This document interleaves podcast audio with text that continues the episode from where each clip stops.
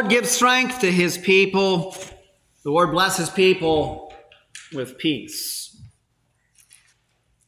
As you know, with the victory of forty days after his resurrection over the darkness, Jesus walked and delivered that good news. And so also Jesus faced temptation forty days before the start of his earthly ministry set upon the cross. Lent has begun. It started on Ash Wednesday. And it's a peace, as we know from the ashes, that's kept safe for us only in Jesus. A peace the world will not give. What drove Jesus into the wilderness is what came out of his baptism by John. It's what immediately precedes these words you hear today. They don't come out of nowhere. It comes out of his baptism. The heavens, you remember, opened and the Spirit of God came down like a dove. And, of course, the voice that the Father said, "This is my beloved Son, with whom I well pleased." And from that moment forward, from that moment of glory, Jesus was now sent into the wilderness, a place of no peace. Instead of heaven opened above him, literally hell came up below and tried to swallow him up, because there was the devil. And Lent is that heavy truth that calls out the evil that truly belongs to the devil. Devil means slanderer. And there is no better mudslinger of falsehood. So if you get into politics or think about all the ways we throw things around and falsehood and all that stuff today, the devil is even better at it. You hear the devil mentioned in our text four times. But Jesus finally calls out the truth of it all about him. Be gone, Satan. Satan means adversary. He is the ancient enemy and enslaver of humanity. Definitions of evil, or being limited, as we talk about a lot, to a certain philosophy or an act of a wickedness done, is not good enough. Not as we look at Lent, at least.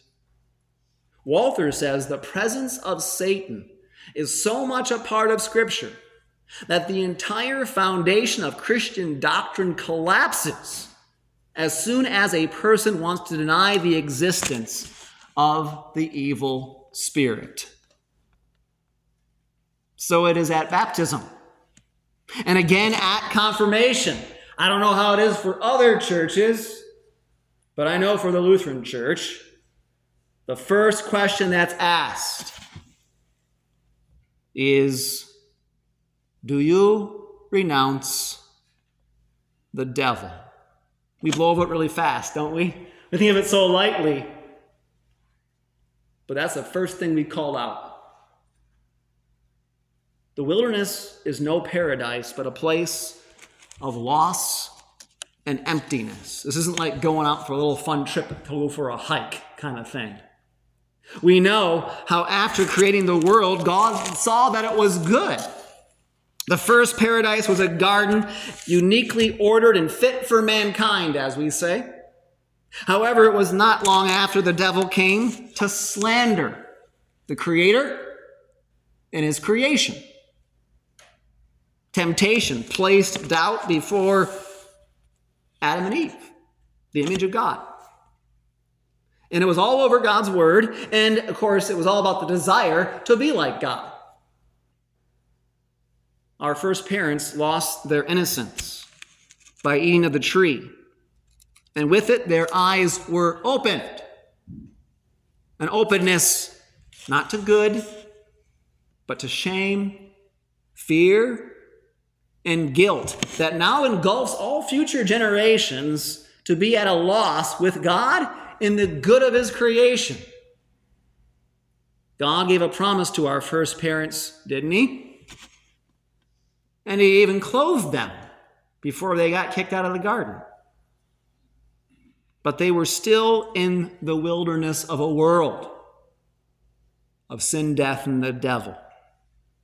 And of course, in time, another effort of love God put forward by grace to be for Old Testament Israel, his special people. God gave his word of a promised land to Abraham, Isaac, and Jacob. And that promised land would be like a paradise to the rest of the nations, or at least that was supposed to be in the Old Testament. Deliverance from Egypt was the catalyst. You know the story, Pharaoh and all that stuff, slavery. But sinful doubt and denial left Israel to wander forty years in the wilderness. God tested them, and here's what happened. They failed often. But grace still came to let the generation's offspring later enter the promised land. The promised land would be a, be a blessing, but never so stable or amounting to the good of the first paradise God created. And so Israel remained in darkness of disobedience because they got too cocky, too full of thinking they had built some kind of kingdom of glory that could never pass away. And you know what happens? They lost the beauty of that land. And so Lent calls us today to be honest about life. And there's nobody better to speak about that than Saint Paul. He says today, just as sin came into the world through one man, and death through sin, so death spread to all men because all sinned. And yet, Jesus went into the wilderness to face the tempter for us. That's the best news to hear for this first Sunday in Lent. It's always this text. And you have to understand the forty days of Lent do, do not count Sundays. That's a good thing, because it fixes our eyes on Jesus. God indeed did great things by sending his son, the greater Adam, by his baptism. And he stood in the place of humanity, freely accepting that, not what anybody else could freely do, because we were enslaved. But Jesus saw the need, and he stepped into it by baptism, and even for that of Israel. Satan knew what God promised. He knows better than we know. He heard the promise preached against him in the garden about sending his son through a woman. Remember the words today? He shall bruise your head, and you will bruise his heel. Satan knows that text better than anybody else. He hates it. Herod, of course, was a demonic tool who tried to wipe out Mary's son early in the game. But now Jesus entering his ministry meant the devil had to get his hands dirty. The only way to tempt God's one and only Son come in our humanity was this big thing: to deny his destiny to save sinners. In other words, it was to use his power he rightly had rather than to live in humiliation. That wasn't like this. It was a humiliation that kept going even to a cross. It was to abandon suffering in our place before God's judgment, to deny the cross. And here's the big thing: to let Satan's lies stand. Jesus could have done this, and we would still be in darkness. And so you can find failure of sin throughout the Bible. That shouldn't shock you. But there is almost a growing frustration when Satan tempts Jesus. The slander kept his course. He used it twice. If you are the Son of God, make creation serve your will for some food. Or show your holiness because you have it. The angels know it. The Father praises that of you who is the Son. Jump off the temple. However, Jesus knew why John had to baptize him. You remember? It was to fulfill all righteousness that the law demanded and nobody could satisfy. Jesus fought Satan not by personal strength or glory, but with the word that honored God's name and promised in that word the gospel. What Adam and Eve doubted and what Israel neglected, Jesus held up in the scripture alone, disarming the devil. He stripped the slander of his power because what pleased the Father was his Son. And his Son knew exactly what to do with scripture because he was sent to fulfill it by his sacrifice. And so triumph over Satan by Jesus in the wilderness gives certainty to his cross. And that's where we're traveling. We start out with the temptation, but we're going to end up with Good Friday. Lent will show the devil hiding behind the scenes, pressing upon the earthly ministry of Christ. And yet another garden in Gethsemane held a final temptation, a little different, presenting fear over what Jesus must give up for us men and our salvation. Instead of temptation to circumvent the cross, Christ felt the reality of his sacrifice.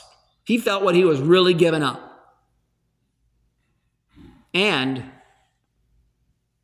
the devil was going to show him the darkness that would completely consume him, the hell that devil would rage against God's Son. Instead of fasting, Jesus, as you know, would drink the cup of wrath. And nobody else can say it like Jesus. Father, if it be possible, let this pa- this cup pass from me.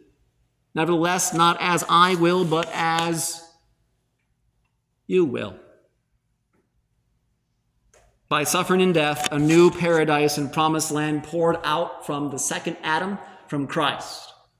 Since he did not come down from the cross, he did not consent, but cared like a shepherd.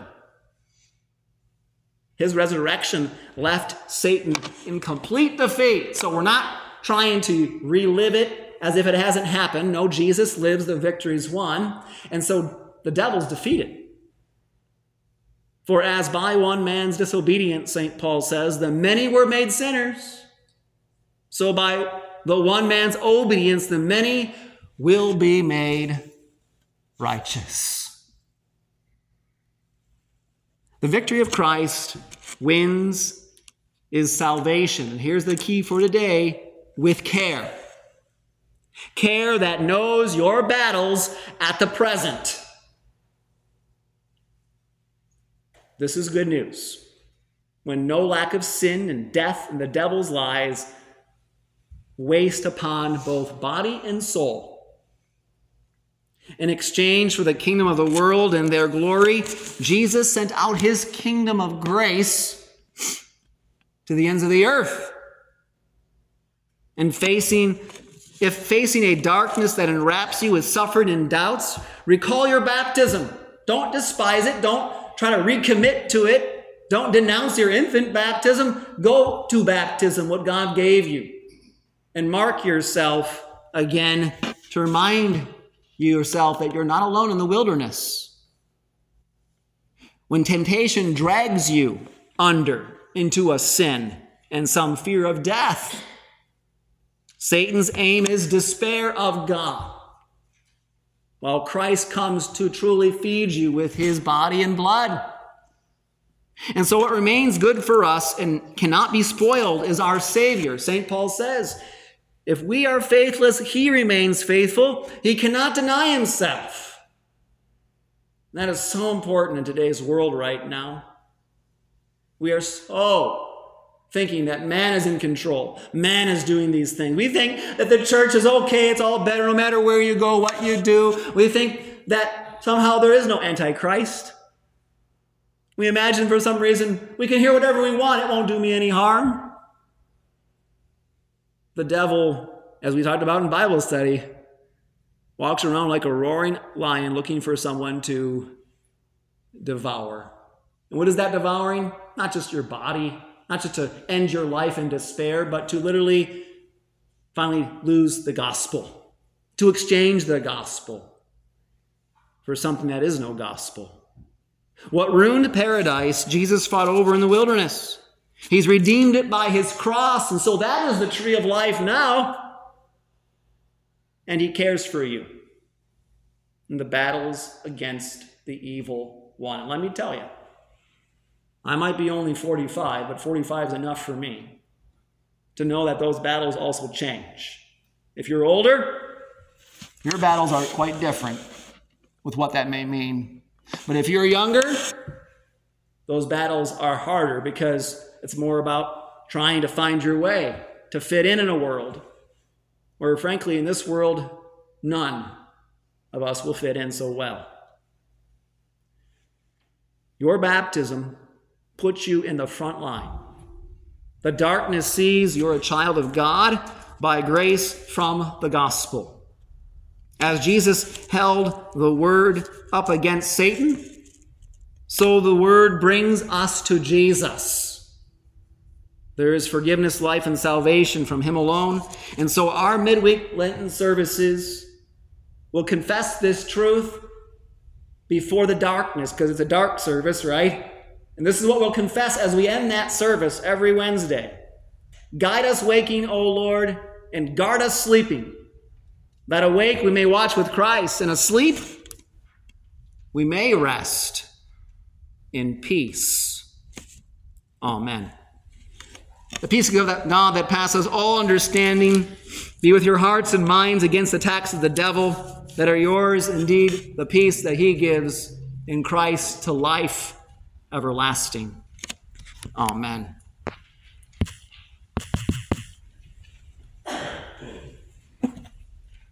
And so at this time we rise and